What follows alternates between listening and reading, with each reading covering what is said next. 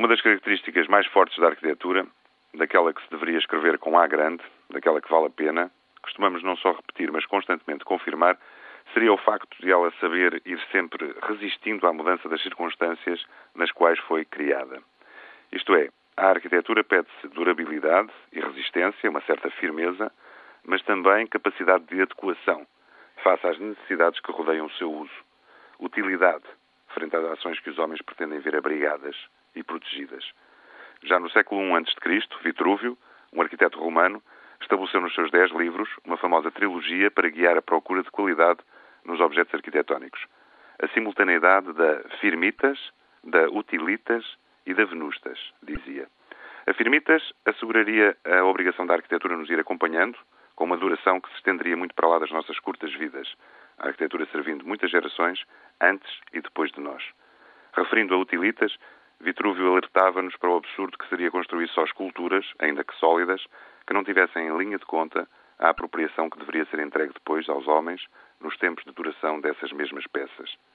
Finalmente, a Venustas, o prazer, de que Vênus era a deusa, que deveria presidir a organização desses materiais a um tempo duráveis e úteis para a vida humana. A tensão entre estes três vetores é, na realidade, responsável pelas peças arquitetónicas mais notáveis que vamos tendo. Peças que caminham no tempo, lentamente, permanecendo úteis, qualquer que seja o significado funcional que lhe queiramos apor, peças que, sobretudo, irradiam a estranha beleza ou agradabilidade que nos faz descansar o espírito, rodar o pensamento do demasiado banal dia a dia, ou, pelo contrário, o que é o mesmo, torná-lo inquieto, na curiosidade à interrogação a que nos predispõe.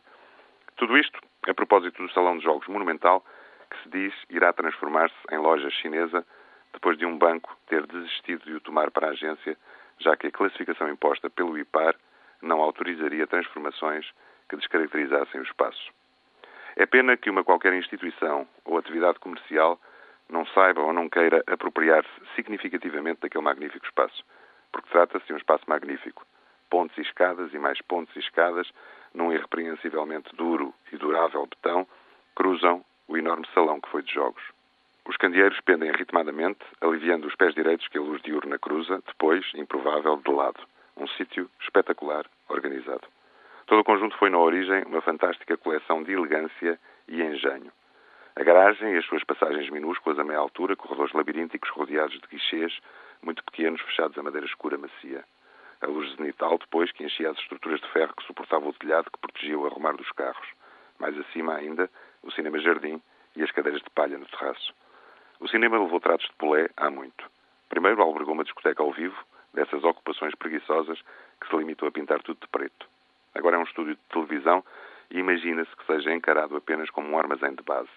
Sobrava intacto o salão de jogos, o confortável nicho urbano das tardes roubadas ao Pedro Nunes, quase em frente, o ponto de encontro mais ou menos juvenil, o simpático quiosque de jornais e tabaco à entrada, toda a calma não estritamente economicista que aquela generosidade espacial irradiava. É pena que o IPAR só possa classificar e mais ou menos vigiar as hipóteses de descaracterização. Esta espécie de condenação a um embalsamamento conformado e triste. É pena que não sejamos nós todos, cada um, a compreender imediatamente as vantagens das coisas diferentes quando com elas nos confrontamos. É pena vivermos numa época de grosseiro utilitarismo que julga ser necessário partir uma sucessão de pontes ou unificá-las em pisos acumulados para que só depois de ter tudo ficado igual a tudo possam usar esses empobrecidos metros quadrados.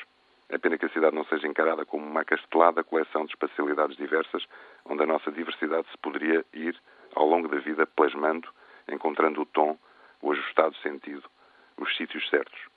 A alegria de descobrir as várias utilitas das coisas.